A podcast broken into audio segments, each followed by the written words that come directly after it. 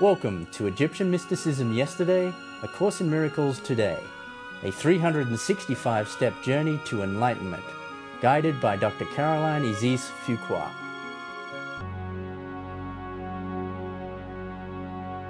Step 185 Based on the law of mentalism, what I desire is what I have.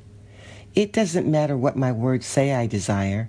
Unless the results equal what I'm saying I want, the truth is, I'm really thinking and believing and thus wanting what I end up with. So, if I am to be truly lawful, the only way to know what I want is to look at what I have.